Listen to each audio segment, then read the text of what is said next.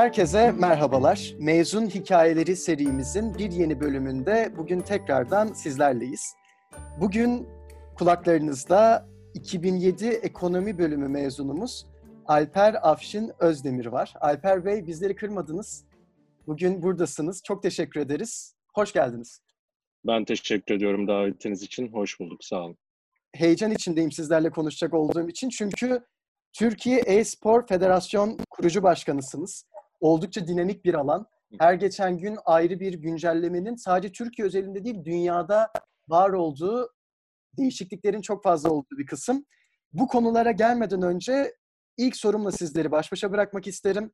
Koç Üniversitesi öncesi hayatınızı özetleyecek olsanız sizler için önemli başlıklarla nelerden bahsedecek olurdunuz?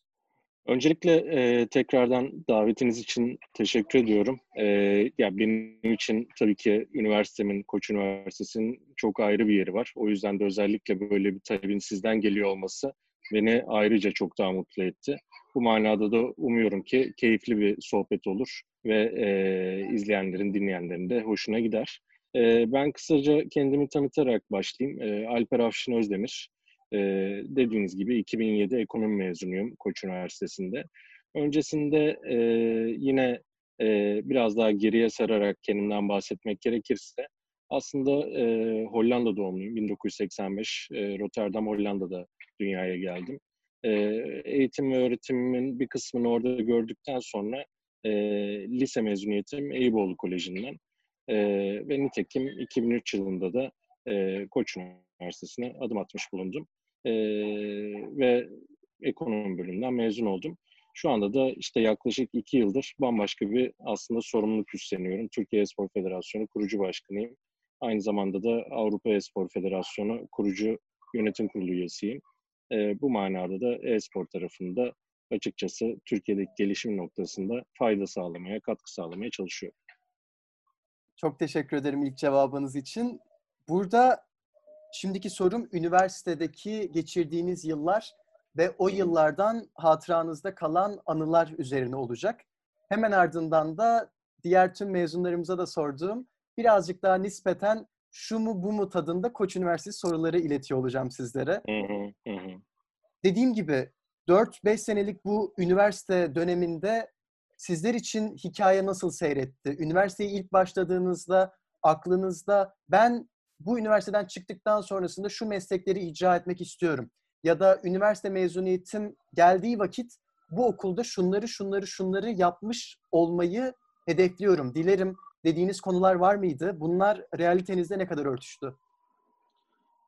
Yani şöyle söyleyebilirim. Aslında tabii ki yani onlarca anım var üniversiteden bu yana taşıdığım, bıraktığım ve üniversitenin gerçekten bana çok ciddi manada da katma değer sağladığını söyleyebilirim. Yani bunu sadece eğitim anlamında söylemiyorum. Ben özellikle üniversitemizin sosyal tarafta hani bana çok fayda sağladığını düşünüyorum. Bu hem sosyal faaliyetler olsun hem o dönemden hala bugüne taşıdığım çok yakın dostluklarım, arkadaşlıklarım olsun. Yani bugün bile aslında en yakın görüştüğüm arkadaşlarımın birçoğunu üniversitede zeminini oluşturduğum arkadaşlıklarım oluşturuyor. Bu manada gerçekten de çok dost edindiğim, çok yakın arkadaşım oldu ve hala da hayatımızı beraber sürdürüyoruz. O yüzden ben üniversitenin sadece eğitim tarafında değil, sosyal tarafta hem bana hem bu geri bildirimi birçok Koç Üniversitesi'nden mezun olan arkadaşımdan alıyorum. Bu manada faydası olduğunu düşünüyorum. Diğer tarafta üniversitede öğrendiklerimi hayata geçirme noktasında ise yani bu zamana kadar tabii ki işte benim ağırlıklı olarak hani bu taşıdığım sorumlulukların dışında medya, internet ve espor dünyalarının farklı ticari yapıların içerisindeyim. Kimisinin kurucusu, kimisinin yöneticilik pozisyonlarında bulundum. Ama üniversitede edindiğim temel bilgileri uygulama fırsatım bu manada oldu. Başarılı olduklarım oldu, başarısız olduklarım oldu ama her deneyimde de bir şeyler öğrendim. Üzerine koyarak gitmeye çalıştım. O yüzden üniversite tarafında hem geçirdiğim zamanın hem bu anlamda aldığım eğitimin kesinlikle faydalarını fazlasıyla gördüm ve hala da görmeye devam ediyorum diyebilirim. sorularıma bu şu mu bu mu tadındaki sorularıma geçiyor olacağım. Hı hı. Sizler için Odeon mu yoksa Henry Ford mu diyerek başlamak isterim. Henry Ford. Tüm derslerinizi peş peşe alıp günü değerlendirmek mi yoksa derslerin arasında boşluklar bırakmak mı? Derslerin arasında boşluklar bırakmak. Favori bir okul kulübünüz var mıydı üniversite yılları içerisinde?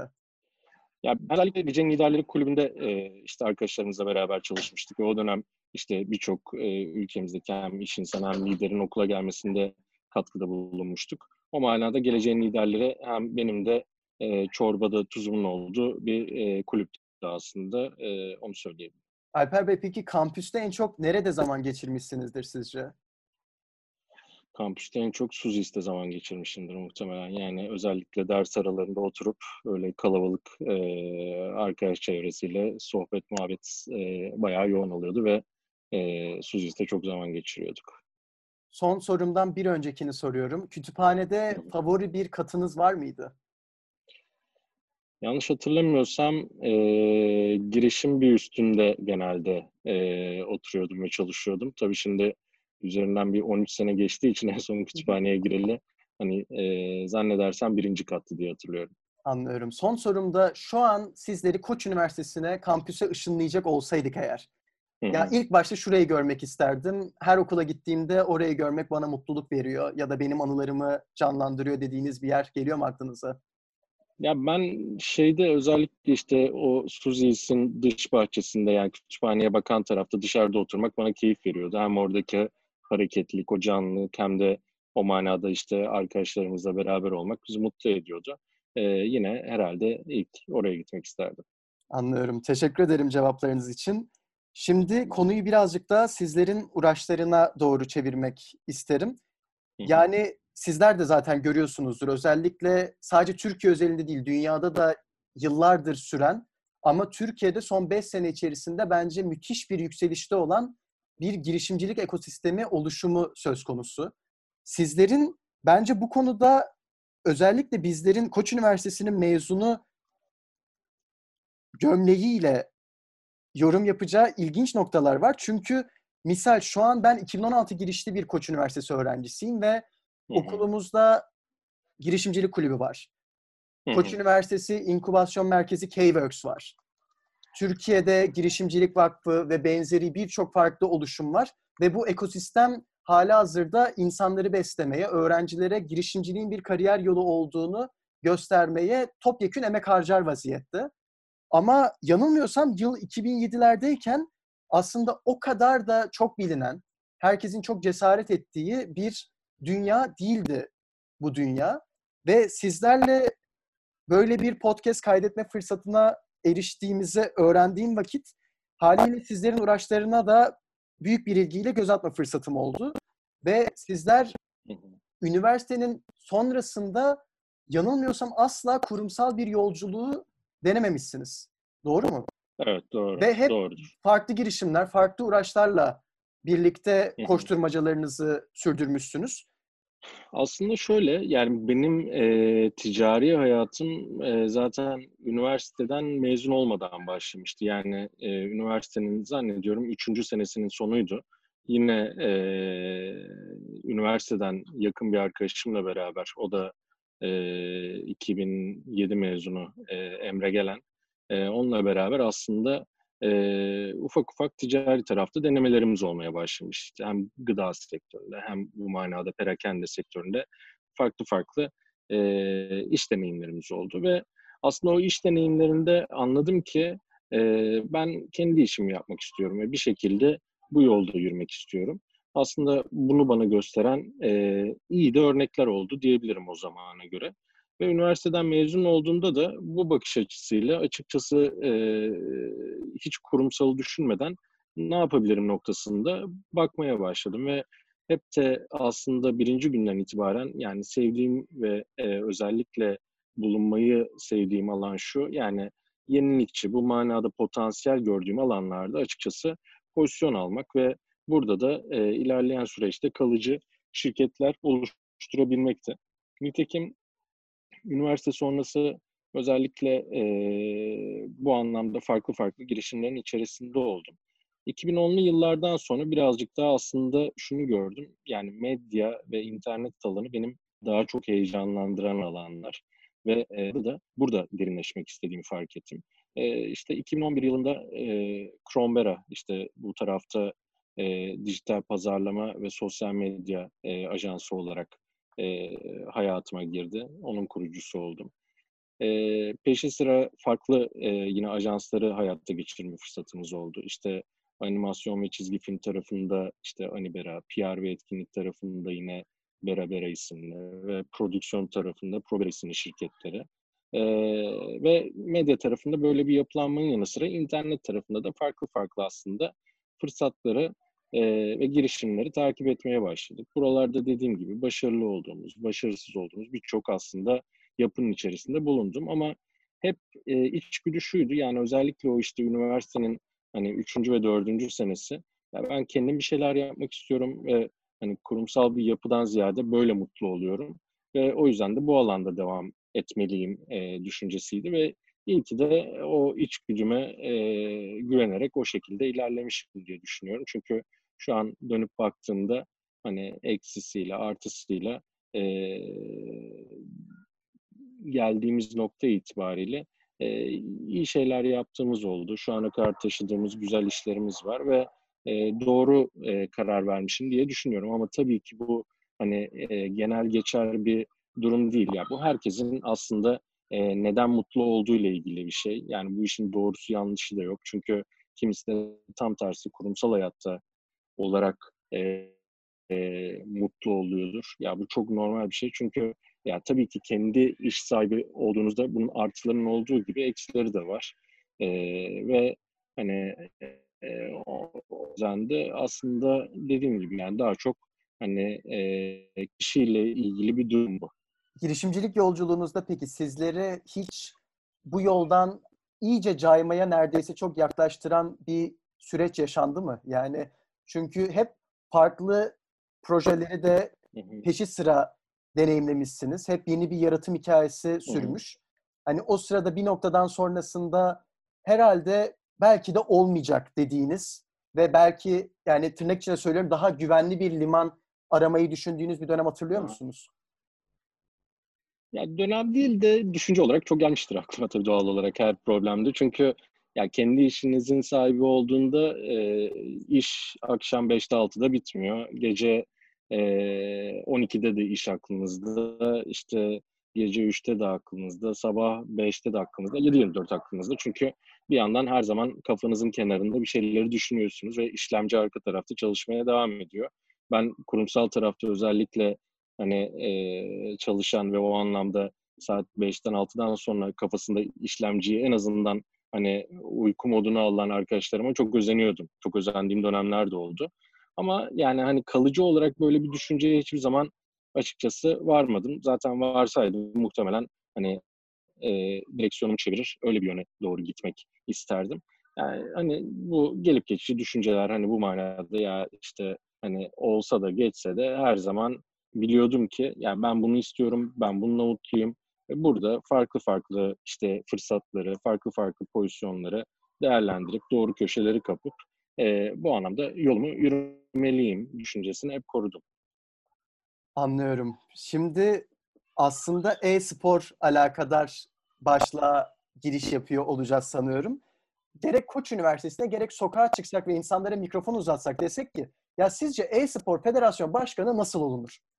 Çoğu insanın direkt cevap verebileceği bir konu olduğunu hiç düşünmüyorum.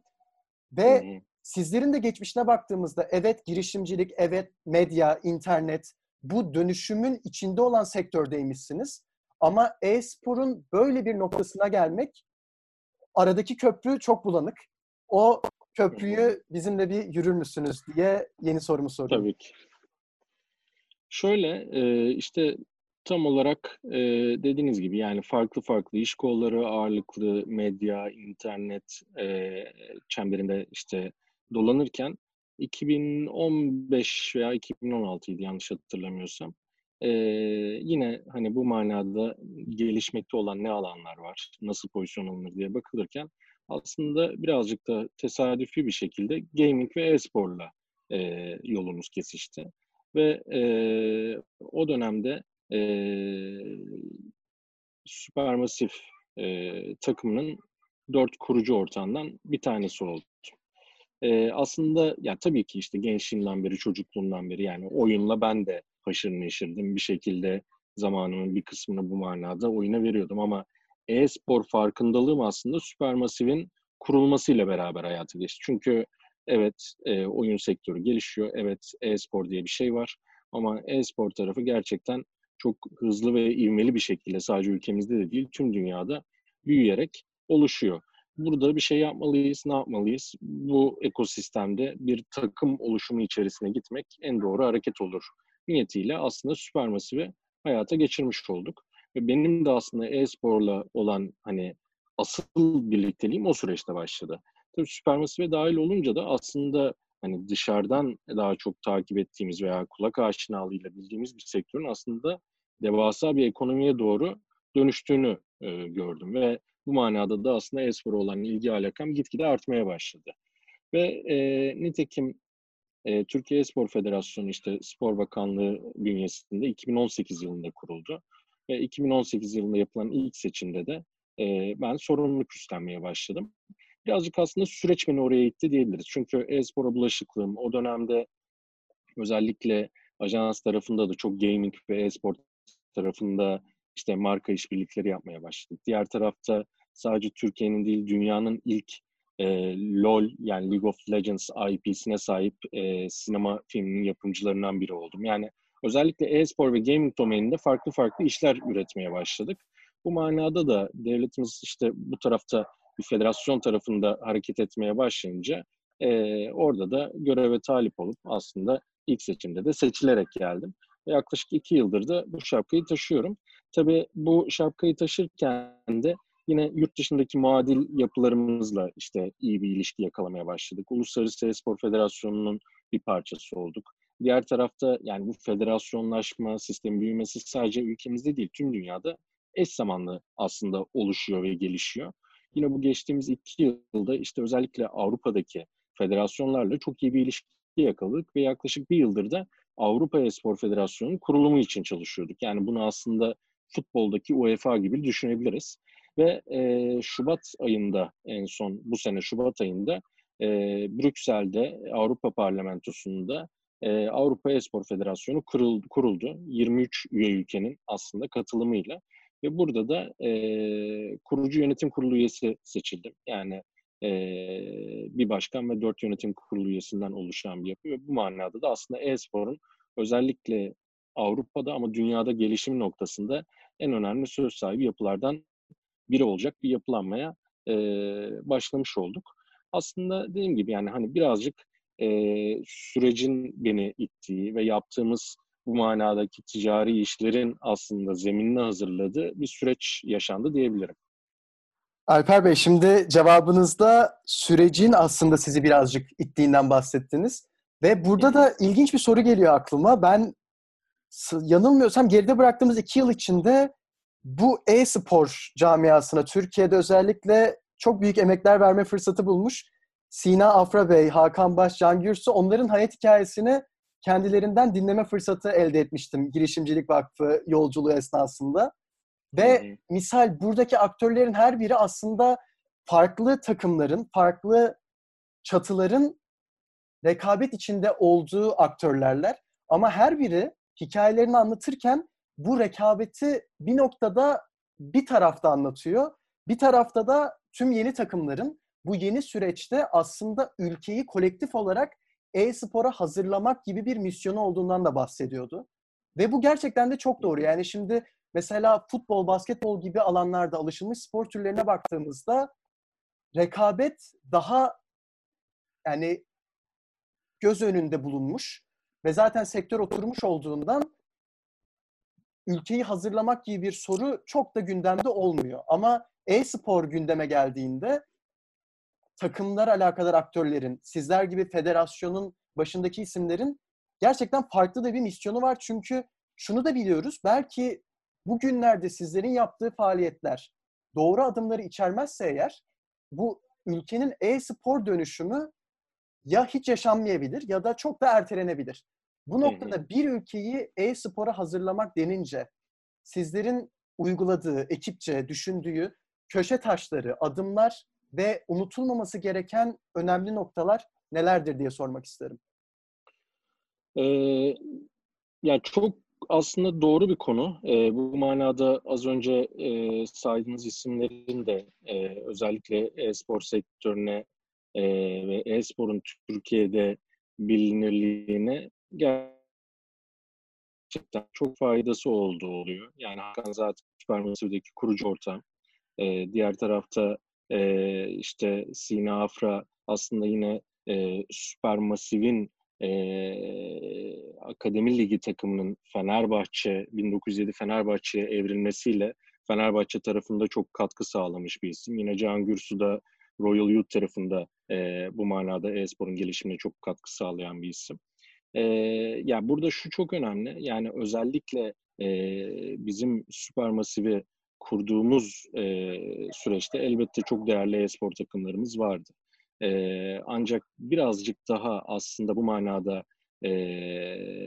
iş dünyasının da dikkatini çekmesine yaptığımız çalışmalar, iletişim çalışmaları birazcık çanak tuttu diye düşünüyorum.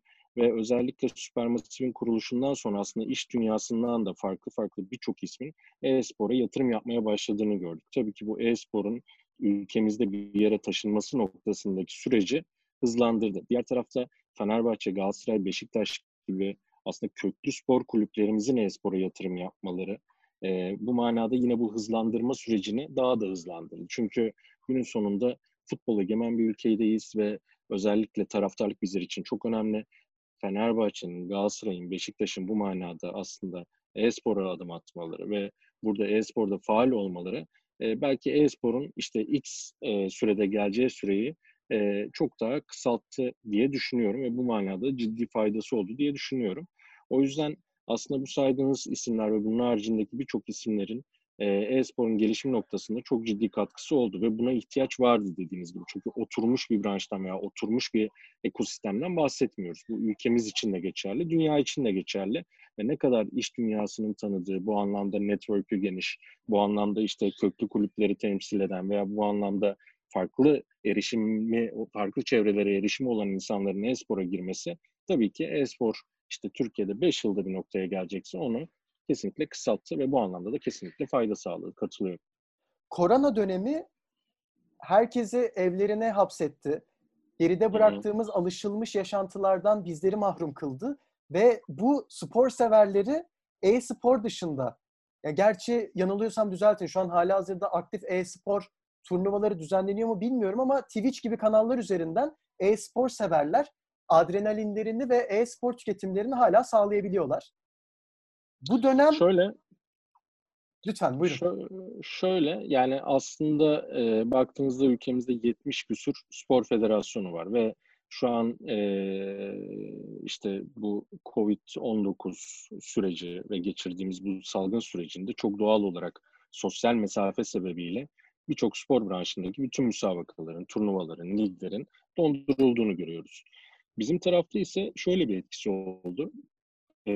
E-spor ve gaming bu süreçte muhtemelen olumsuzdan ziyade olumlu etkilenen tek spor branşı olabilir. Çünkü baktığınızda gerçekten de işte bugün de evlerimizdeyiz, evden çalışıyoruz ve evden çalışırken, sosyal mesafeye dikkat ederken birçok spor branşında aslında istesek dahi gerçekleştiremiyoruz. Ama tam tersine oyunla daha çok vakit geçirebiliyoruz. İşte e-spora daha çok mesai harcayabiliyoruz. Bu da aslında oyun ve e-sporun bu süreçte daha da pozitif olarak etkilendiğini bize gösteriyor. Zaten rakamsal olarak da aslında bunları görebiliyoruz. Yani Steam kullanıcı sayısına baktığınızda aslında bu dönemde peak etmiş durumda veya işte önceki senelerde aynı aylarla kıyasladığımızda bu ayı oyun içi, mobil oyunlardaki oyun içi harcamaların katlandığını görüyoruz. Bu da aslında oyun ve e-spor tarafında gerçekten de şu anda daha fazla ilgi ve alaka olduğunu bize gösteriyor.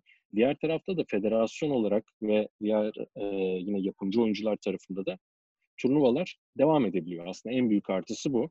Evet belki fiziki olarak düzenlediğimiz final etkinliklerini düzenlemiyoruz ama mesela TESFET olarak şu anda bir evde kal kupası düzenliyoruz. Yaklaşık işte 4. haftamızı bu hafta dolduruyor olacağız ve bir FIFA turnuvası bu. Tüm Türkiye'de katılıma açık, gerçekten de iyi bir ödül havuzu olan bir turnuva hayata geçirdik ve inanılmaz bir talep var rakamsal olarak da. Çok ciddi bir oyuncu kitlesi hani bu turnuvalara dahil olmak, yarışmak, müsabakalarda yer almak istiyor. Aslında hızlı büyüyen bir sektörün bu süreçte, salgın sürecinde daha da hızlı büyümeye devam ettiğini ve bu salgından aslında olumsuz etkilenmediğini çok rahatlıkla söyleyebiliriz. Peki bu salgın sürecinin bitmesi ardından bugünlerden çıkarılmış e-spor için yarınlara sizce dersler veya fırsata artık iyicene çevrilebilecek alanlar mevcut mu? Yani şöyle, e-spora ve gaming'e olan inancın bu süreçte arttığını düşünüyorum. Çünkü yani bir virüs gerçekten de sadece ülkemizde değil, tüm dünyada hiç beklemediğimiz bir etki yarattı ve bu manada da aslında birçok işte iş dünyasında sektör, işte spor dünyasında branş donmak ve durmak durumunda kaldı. Ama e-spor, spor tarafında, gaming'de, business tarafında aslında bu süreçten tam tersi olumlu etkilendi. Yani bu manada ben gaming'e ve e-spora olan yatırımın rakamsal olarak da daha fazla artacağını ve buralarda daha fazla mesele oluşturulacağını düşünüyorum. Teşekkür ederim cevabınız için Alper Bey. Ben yavaştan son sorularıma doğru geçiyor olacağım. Sıradaki sorum birazcık daha Türkiye perspektifinden genişleyip e-spor endüstrisinin genel evrimi ve değişimi alakadar. Yani bu alan sayıca müthiş bir rağbetin, ilginin olduğu ve değişimin çok pozitif şekilde ilerlediği bir alan olduğu kadar birçok farklı, gerek iş dünyası alakadar, gerek oyuncuların ve spor takımlarının sürdürülebilir modeller ve yaşantılarla ilerleyebilmesi adına farklı mücadele noktalarının da bulunduğu bir alan. Burada bahsini geçirdiğim, misal e-spor denince akla hep belli bir yaş grubunun gelmesi ve bu oyuncuların yaşlar ilerledikçe nedenli hala aynı formda ve aktiflikte buna devam edebilecek olmaları. Devletler ve bu işletmeler arası regülasyonlar.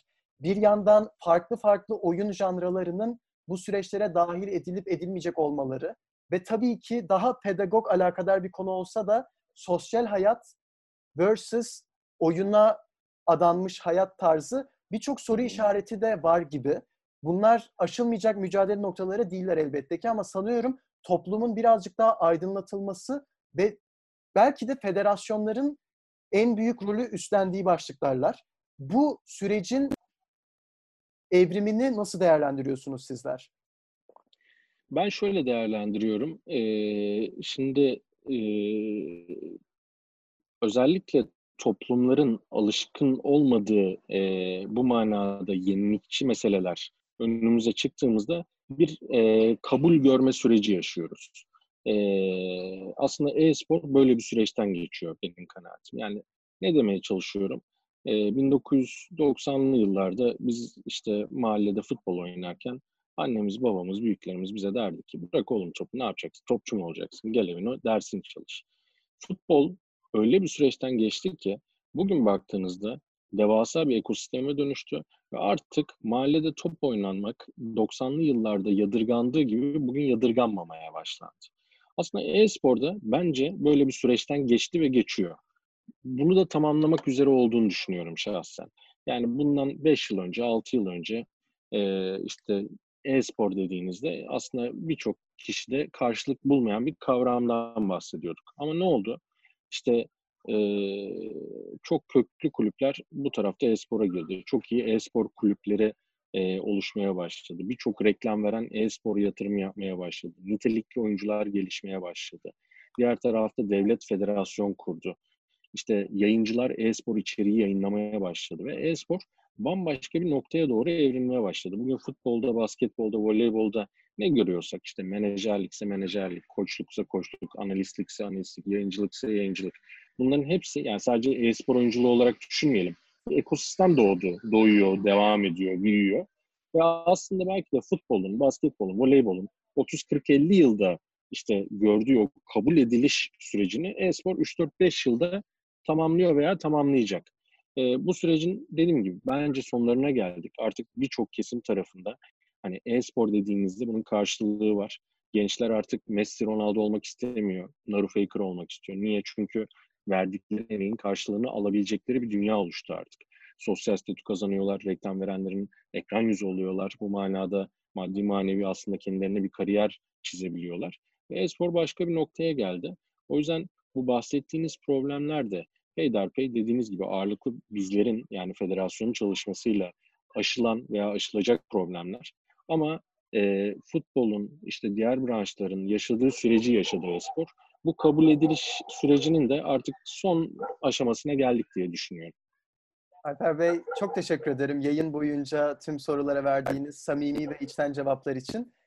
Bu kayıtlar esnasında mezun hikayeleri serimizde her mezunumuza şimdiye kadar hep benzer bir son soru sorduk.